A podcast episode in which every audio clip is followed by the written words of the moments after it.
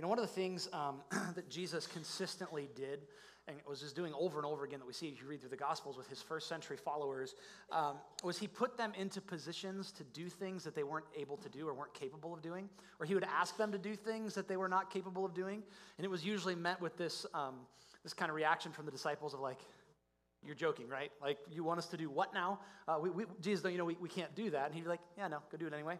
Um, if you're someone that watches the TV series The Chosen, there was actually a scene like this from this, uh, this current season where uh, Jesus sends out like his disciples in pairs of two. And he's like, hey, you're going to go to the, the surrounding villages and stuff. And basically, he tells them, you're going to do the things that I've been doing. So I want you to go out and I want you to uh, teach people and I want you to heal people and I want you to cast out demons. And they're like? You want us to do what? He's like, yeah, go, go ahead and go ahead and do that. Um, and, and, and they were put in this position, this situation where they're like, we can't do that, but you're telling us to do that, so I guess we have to go do that. And it, it came down to this: Are you going to trust me or not? Are you going to are you going to have confidence in me or not? Even though you can't actually uh, do this, they had to have faith in Jesus.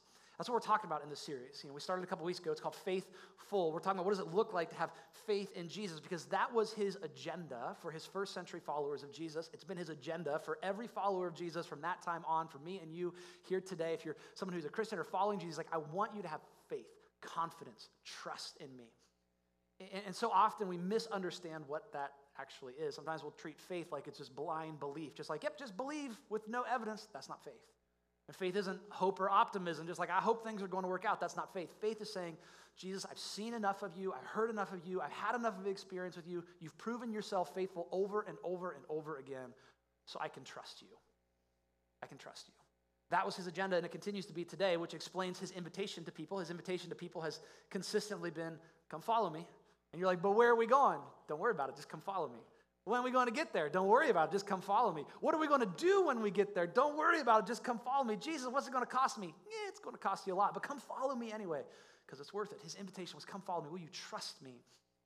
And it's kind of sadly and, and understandably so, but over time, especially in our context, in our culture, in Western church, American church, we've boiled follow me into an invitation to just come believe in me. And believe in me is a lot easier because believe in me doesn't cost me anything. I can believe in, I can just like, uh, here's me before Jesus, here's me after Jesus. All believe in me does is, is, I just sprinkle a little Jesus on who I used to be, and there's no like, there's no heart change required, there's no following him, there's no sacrifice. And, and for many of us, this was very much my story. We were handed a version of just believe in me, Jesus, and that resulted in a very dead faith. Because like it doesn't seem like this makes a difference. It doesn't seem like this works. It doesn't seem like this changes anything. And maybe that's caused you to possibly walk away from faith or just kind of be like, yeah, I still believe, but I don't know where I'm at with all of that. Or what we're increasingly seeing is people who used to be Christian or stand outside of the faith say, you know what, I knew a bunch of Christians and they were the believe in me kind. But then I looked in, at their lives and they were jerks and they were judgmental and they were hateful and they didn't do this thing that Jesus said was the most important thing of love your neighbor. And so I don't want anything to do with that. Believe in me faith doesn't change anything. It doesn't change me. It doesn't change the world around me. It doesn't bring hope or healing or life to myself or those around me. But follow me kind of faith in Jesus, man, that changes everything. It makes, our, it makes us come alive. It transforms us. And that can't help but spill out into the people around us and change the world for the better. And so the question is how do we get that? How do we get that big, like, yes, I'm a big, bold, active Jesus, I'm coming after you kind of faith? So that's what we're talking about in this series. We said there's five kind of things that lead to that, or five faith catalysts. And a catalyst is something that speeds up a reaction, it's something that intensifies a reaction. And that, I think that's good terminology for this because at the end of the day, like God is the one who works in our lives. He's the one that changes us. He's the one that shapes us. He's the one who's redeemed us. It's His Spirit working in us. But there are things that we can do to kind of put ourselves in a position for that to happen. Say, okay, like, I, here I am, God, for you to do what you will do. So that's what we're talking about. Last week we talked about the first one, which was practical teaching.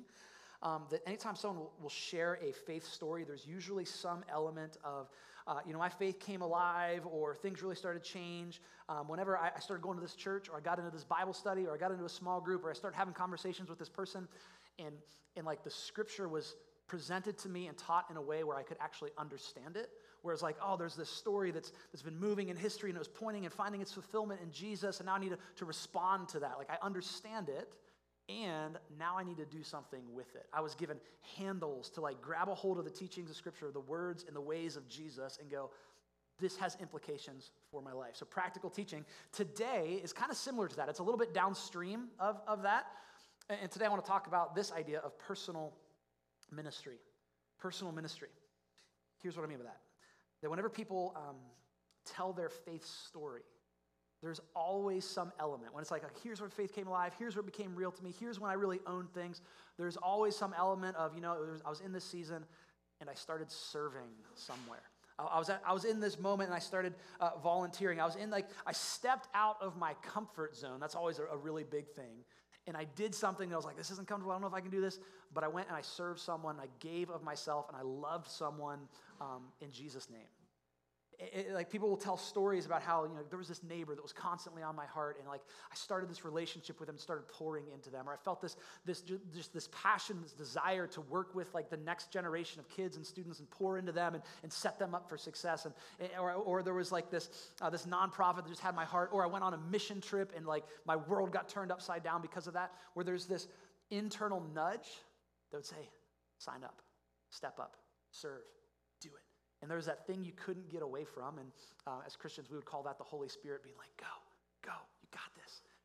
But what's interesting is at the same time you have that nudging, there's a louder voice usually that's, that's saying things like, yeah, but you can't. You don't have what it takes to do that. Not, I'm, not, I'm not smart enough to do that. I'm too nervous. I'm in over my head. I'm not prepared. Or here's a big one I just, I don't have time to do that. And yet, all the while, there's that voice that just keeps saying, Yeah, but I want you to.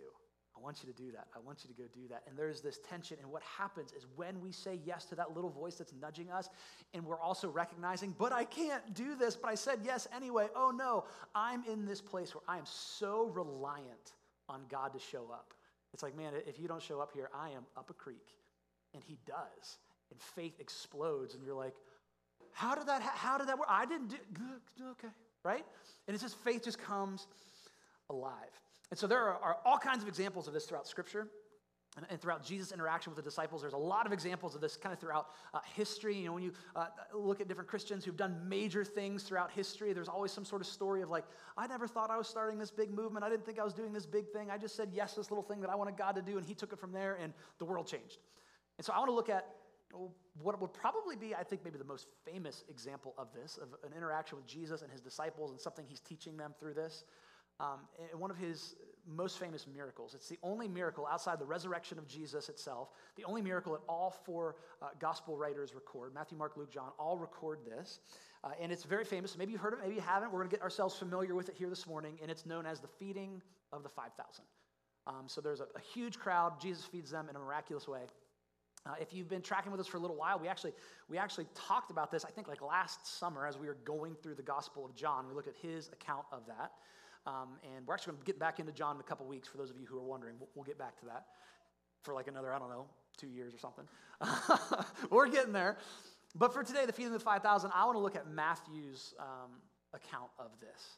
So we're going to jump in. So let me, let me set the scene. Jesus and his disciples, uh, they're out kind of in the middle of nowhere, and there's a huge crowd of people there with them. And Jesus has been healing people all day. He's been teaching people. And it's getting late in the day, um, and that's kind of where we pick things up. We read this Matthew uh, 14, starting in verse 15. When evening came, the disciples approached him, Jesus, and they said, This place is deserted, and it's already late. Send the crowds away so that they can go into the villages and buy food for themselves. All right, so there's a problem that they see, right? The disciples are like, okay, we have an issue here. There's a tension here. There's, like, and we need a solution. And they do something kind of smart, right? They go to Jesus and they're like, we got a problem. We know the guy that can solve this. And so, Jesus, will you do something for us? Can you solve this situation? Now, I don't actually know this, but I think there's a little selfish motivation here with the disciples as well. Because it's like, Jesus, the crowds are really hungry. I would imagine they're probably hungry too. I know if I was in their shoes, that would be my primary concern. I'm like, Jesus, should we get some food? You know, I wouldn't mind myself, but really it's for them, right? And so, like, Jesus, can you do something? They ask him something, and I love what Jesus does because he's so good at this of turning things on its head. And in response to their request, he asks something of them instead. Instead of saying, okay, sure, here we go, he's like, how about I ask you something? And so Jesus tells them they don't need to go away. This massive crowd of people doesn't need to go anywhere. You give them something to eat. Well, that's unfortunate.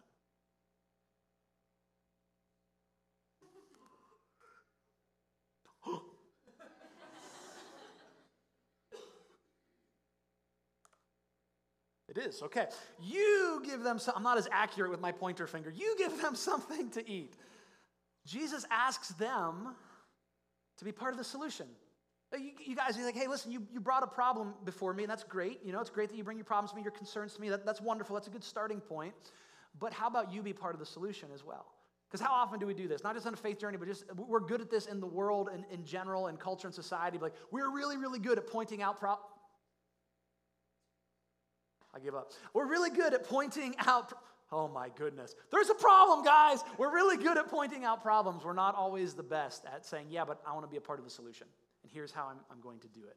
I can't do nothing for this, okay? Like, that's a problem that I can't fix. But he's like, hey, I want you to be a part of the solution. And the crazy thing is, though, what he's asking them is impossible.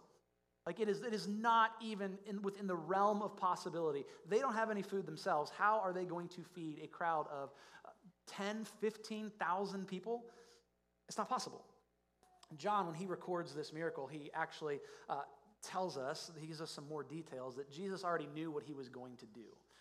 He knows he's going to do this miracle, he knows this is going to happen, but he actually asks them to feed the crowd because he wants to test them, his, his disciples. He's like, This is, I'm trying to do something here more than just feed a crowd of people.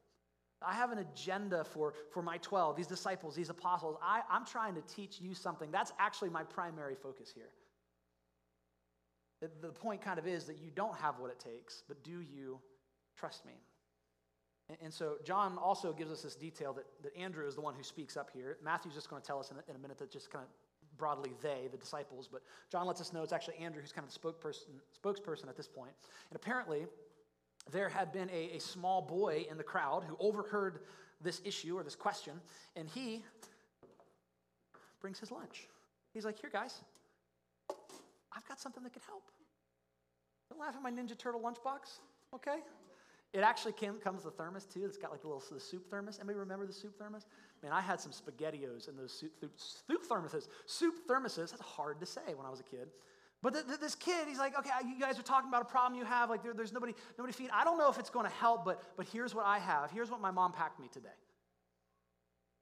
And I, I can imagine, like, again, maybe this is just me and my brokenness, like being like, oh, thanks, kid, and then just like tossing it off to the side. Like, what do you want me to do with this? Are you kidding me? What do you want, what do you want me to do with this? But they're, they're like, okay, this is Jesus. Maybe he'll do something. And so uh, they kind of tell him, hey, we, well, here's what we have. This kid brought us his lunch, and we've got five loaves, and we have two fish.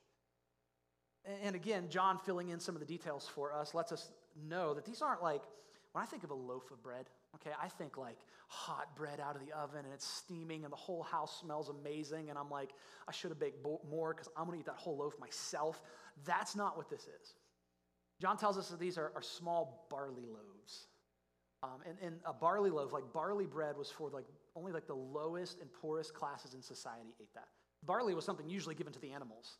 But for the poorest of the poor, they would grind it up and they would make bread out of it. It was actually something more akin to like a cracker or like a really like a biscuit, just like a hard, I'm sure it was very shelf stable, right? Like it just, it was not something appealing, but you know, it, it gave you the nutrition. And he also says small fish, and the word he uses, the word opsaria, it's a very specific kind of fish. They're small, pickled fish. Like think like sardines. Doesn't that sound yummy? And here's, here's the crazy thing. The, the, the, fish wasn't like the main meal. You think like, oh, nice flaky fish dinner with a nice warm slice of bread on the side. Nope. Like the, the, the fish was, was meant to kind of flavor the crackers. Like you, you know your bread is bad when you got to flavor it with pickled fish. Okay, I think I'm not eating today, right? This is, but this is the, the point is it's the, the, the smallest, most meager thing for like from the poorest of the poor little kid who's there. It is comically inadequate. Is, is the whole point. It's like, this is, it is laughable. Jesus, I, I, I'm embarrassed to even bring you this, but this is what we have. And that, again, is kind of the point. And, and what happens next, I want you to understand this if you are a Christian, a follower of Jesus. And sometimes we don't think this way because we get like kind of sucked into the ways of like the, the way the world thinks. We need big and we need powerful and we need strong and we got to have it all together. But what happens next is how problems actually get solved. Like, for a Jesus follower, this is how the world changes. It's how our families change. It's how our neighborhoods change. It's how, like, big issues in the world come to a resolution. And it is an invitation to all of us. They bring the little lunch, and Jesus is like, bring it here to me. Just, just bring it here. Bring me what you have. I know you don't think it's much. I know you think it's laughable. And I know you were tempted to not even, like, tell me about it because it's, it's so comically inadequate. But bring it here to me. I know it's just one little lunch. That's how we think. It's just this little thing. I don't really have anything. I mean, I shouldn't even say anything. I shouldn't even bring it. I shouldn't even offer it because you and I, we, we get our little lunches and we get so consumed with what's in the box that we forget who we're taking it to. Because like the point of the miracle, what it gets at is like it doesn't it doesn't matter what's in here. What matters is the one that you're bringing it to. And all of us have a little lunchbox, right? We've all got our little loaves and fish, loaves and fishes. We've all got different amounts. We've got different things. Our lunches don't look the same. Some of you, when you were kids, you were like peanut butter and jelly crew. That was me, okay? Lots of peanut butter and jelly at school, all right? Anybody else peanut butter jelly crew? Anybody? Yeah, a couple of you. Okay? Well, my mommy loved me, okay? So I'm not saying yours didn't, but mine loved me extra. Uh, she would take my little peanut butter and jelly sandwich and like use like a, a, a cookie cutter and like cut shapes out of it. Because I'm like, my mommy loves me. She should have patented that, man. Like that is Uncrustables before Uncrustables was a thing. Could have had a completely different life. But anyway, uh, you know, like some, so some of you were peanut butter and jelly. Some of you were, you know, maybe there's a little apple in there or whatever. Some of you had like hit the like the, you were like the, the jackpot kid that's like I've got a snack pack and a cosmic brownie and two packs of gushers all right? And you were you were the person in the lunchroom that everyone's like, I'll give you a dollar for the cosmic brownie. And you're just like dealing and you're like coming home with money, and your parents are like, Where's that coming from? Like, don't worry about it, okay? Don't worry about it. Some of you were the bougie people that had Lunchables, okay? We didn't have no. I see you. I see, I see you laughing back there, Mr. Bougie. Some of you know who I'm talking about, and I, I, won't, I won't call them out. But yeah, you know, we had, these, we had different things. The point isn't what we have, though. The point is what we do with it. What we do with it. And so Jesus is like, hey, I just want you to bring it here to me. This is working again. I just want you to bring it here to me. You come to me with a problem. You have, you have something that you want me to do, right? You're asking me for something. And that's great. Don't lose that heart. Don't lose that, don't lose that initial response of when I see a need, I'm going to go to Jesus. Don't lose that, but don't stop there. Bring me what you have. I want you to participate in what I'm about to do. For some of you, man, like you're like, oh, Jesus, will you please just do something big in my community? Will you do something in the neighborhood? Will you change things? And he's like, I'd love to do that. I want you to be a part of it. Of you have like a heart and a passion for like the next generation. You see kids and you see teenagers, and you're like, man, I just want them to flourish, and I want them to know Jesus, and I want them to have a great life, and I, and, and, like I just they, they, they got to know Him because there's hope there and there's life there. And He's like, that's awesome. I have that same heart. I want you to be a part of that want you to be part of what I'm doing. Some of you are part of that generation. You're, you're kids and students in the room, and you're like, man, I'm, I, I, see how broken my peers are and how hopeless, and there's uh, anxiety, and there's depression, and there's addiction, and it, like, it looks like tomorrow is going to be a lot worse than yesterday was. So, what are we living for? And I just want people to have hope, and I want them to know Jesus. And you're crying out, and He's like, I love that you have that heart and you have that passion. Now, I've put you there for a reason. Go be a part of it. Bring me what you have.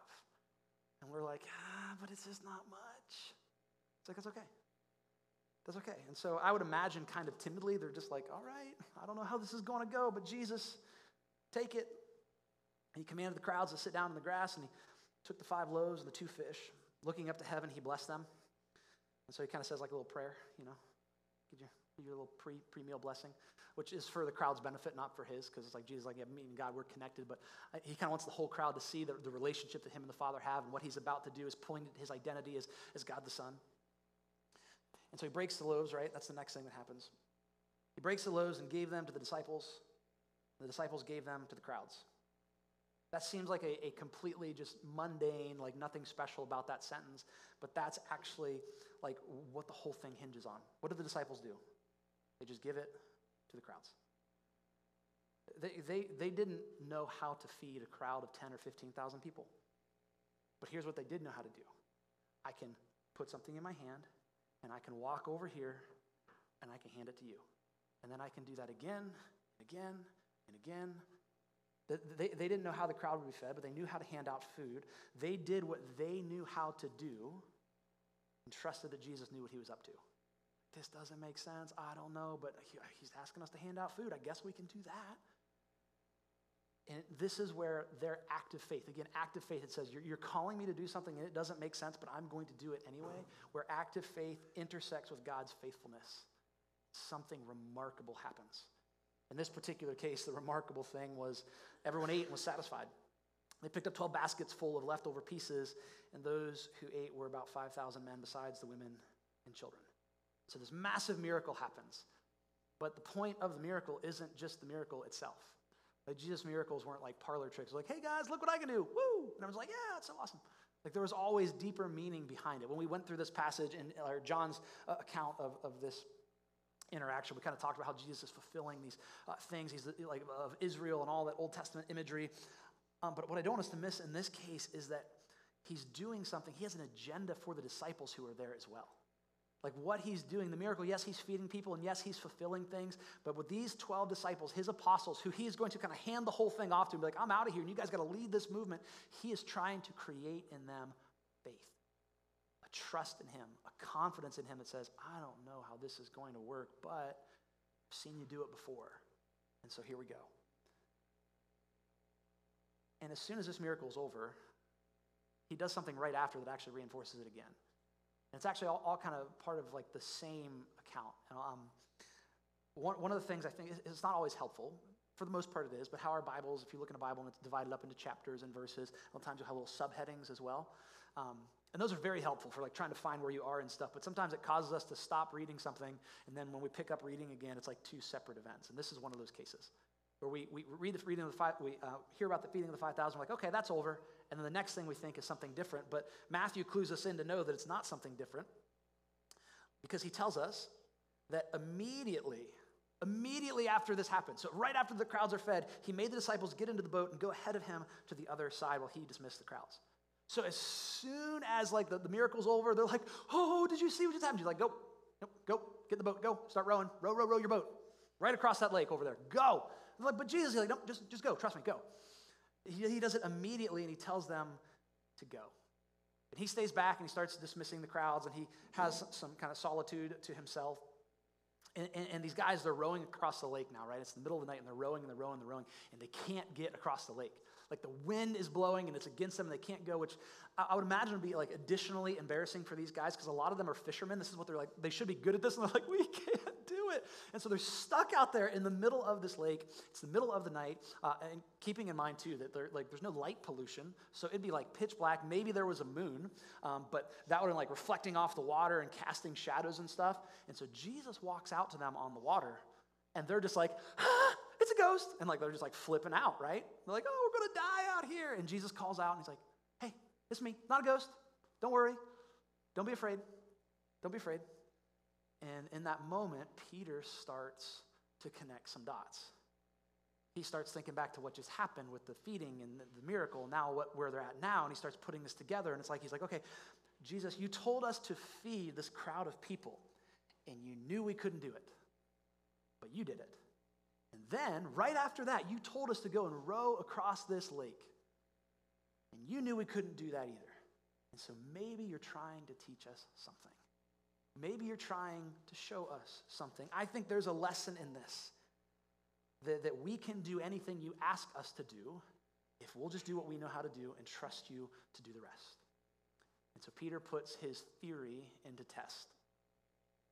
And he says, Lord, if it's you, Okay, still not sure on the whole ghost thing, but you know, if it's you, command me to come to you on the water. If it's you, command me. I think, I think Peter understands something that, that we oftentimes don't. That he understands that what I'm about to do, or the thing that I have in my head that I think I want to do, it can't just be my idea. Like, this can't be something that I'm coming up with and just like, all right, Jesus, I'm going to trust you. So P- Peter is not just like jumping out of the boat and being like, okay, here we go. I trust you, Jesus. I Hope I don't sink. Because sometimes that's how we act, like that's what we act like faith is. We act like walking by faith is just like, I'm going to come up with some ideas and hopefully God will put his seal of approval on it, right? That's not faithfulness, that's foolishness.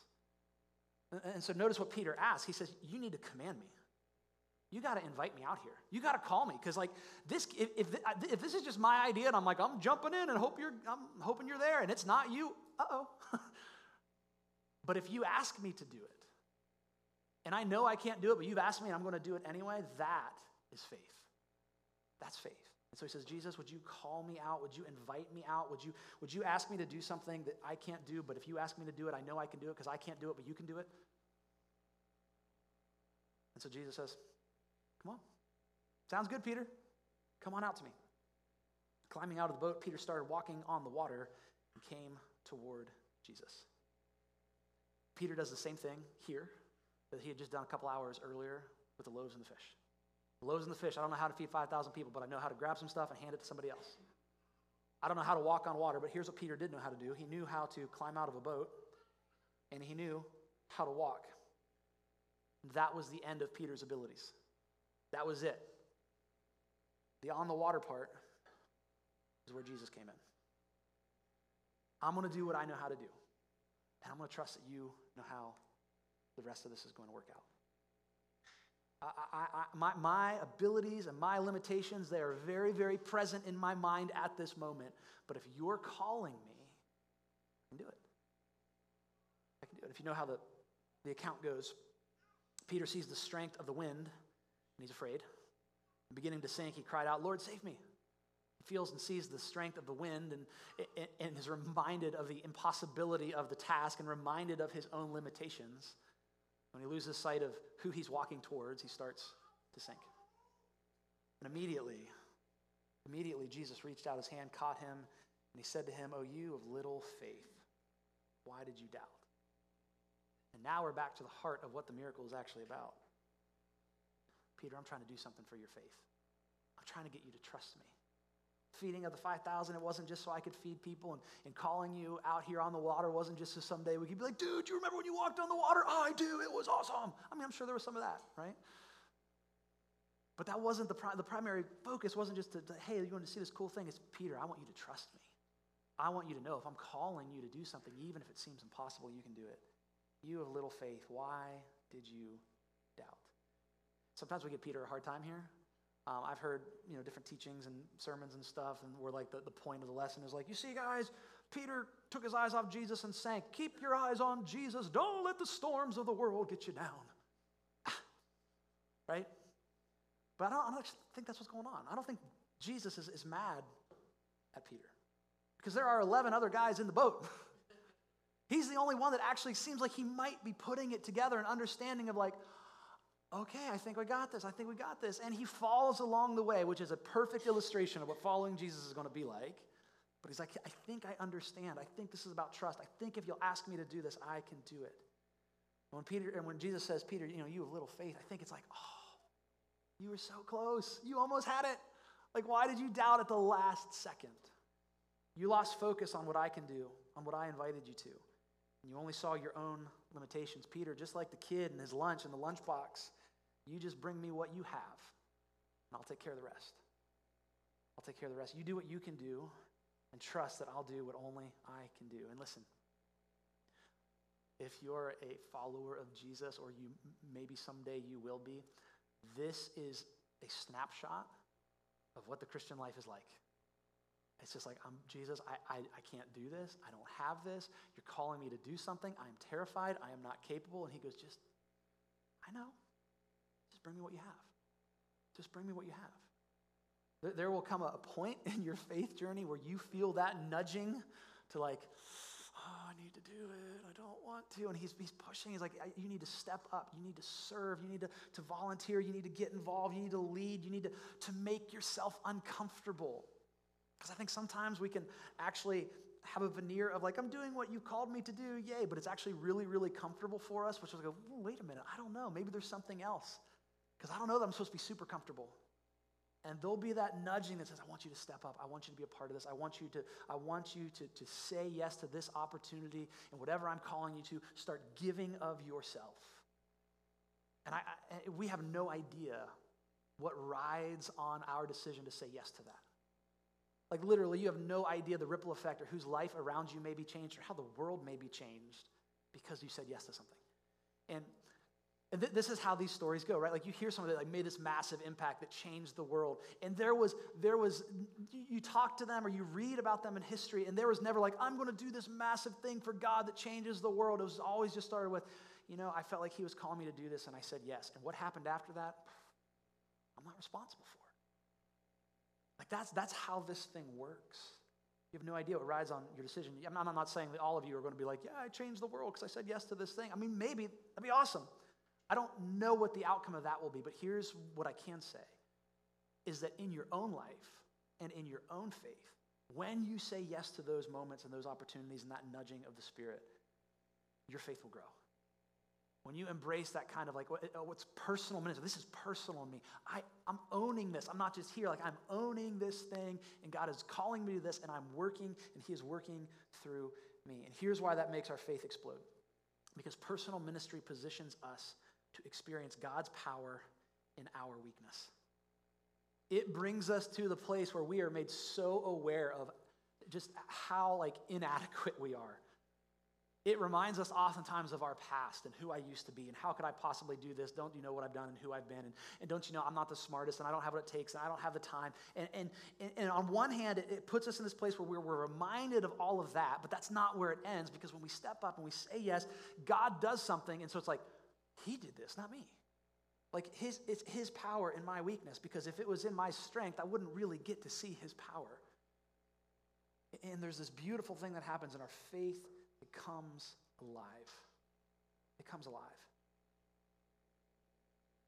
You know, I, I can tell you um, that for me personally, this has probably been the thing of all the other things, of all the faith catalysts that we're going to talk about, they, have all had a role in my life, but of the, the one that's probably made the biggest difference is this one.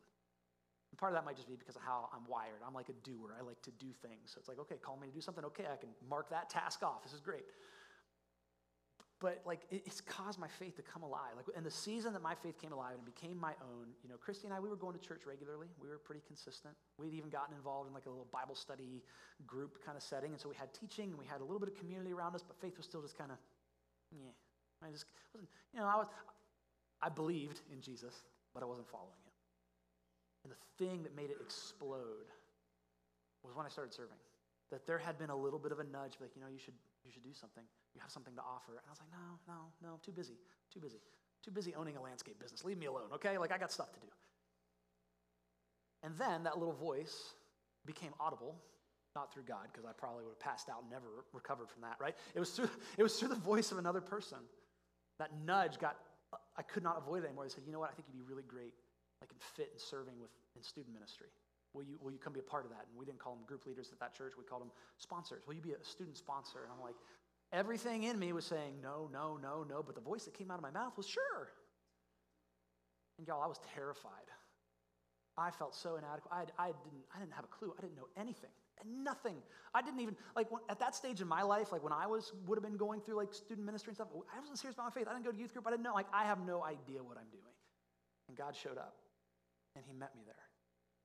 And it changed the trajectory of my life and actually a lot of other people's as well because that nudge to help didn't stop there. Eventually, it led to me quitting the only job I'd ever known, the only thing I ever wanted to do, which was like landscaping. That's my thing. Let's go. And then there's this call that comes again. Yeah, I want you to step out. I want you to stop that.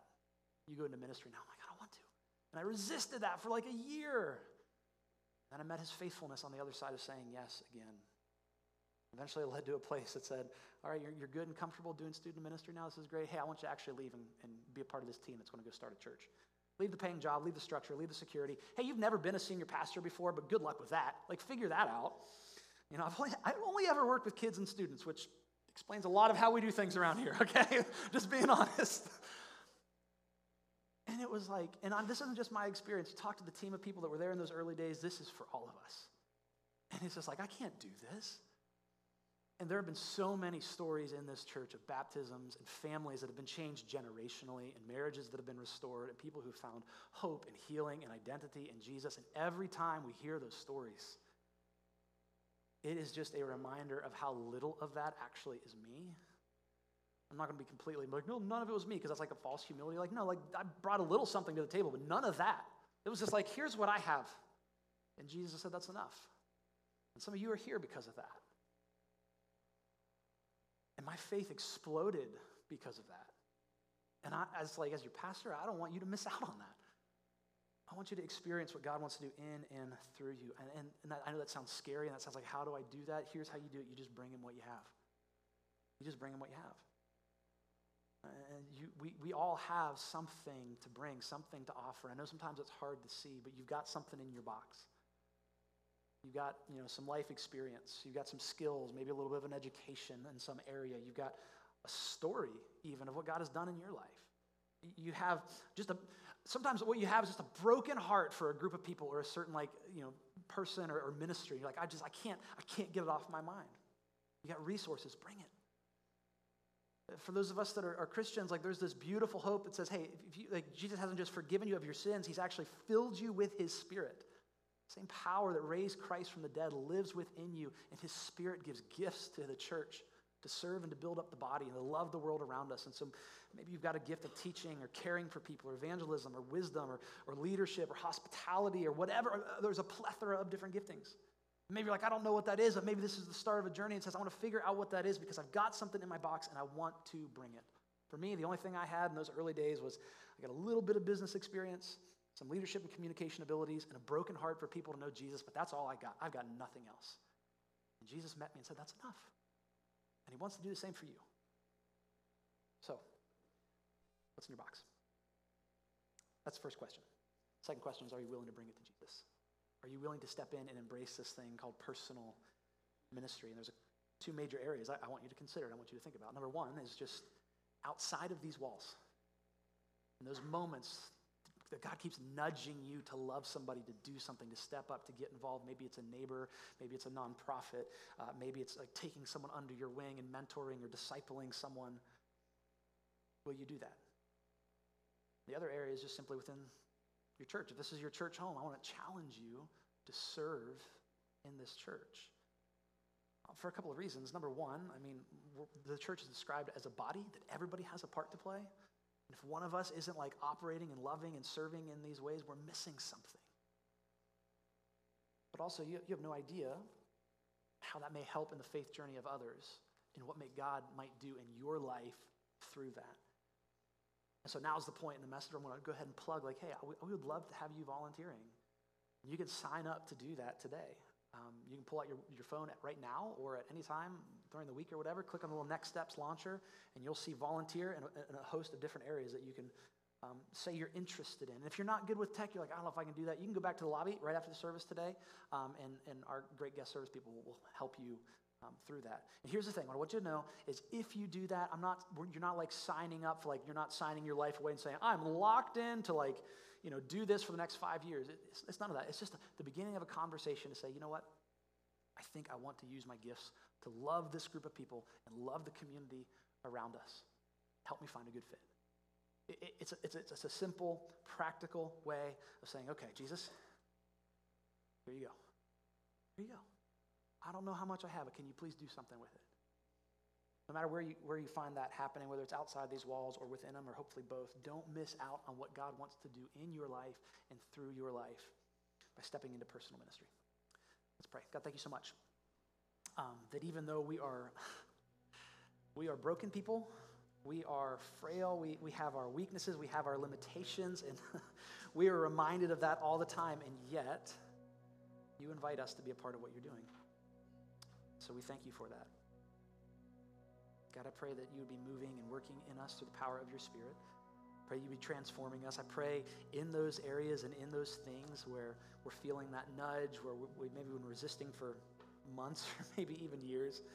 God, I pray you'd give us the boldness, the courage to say yes.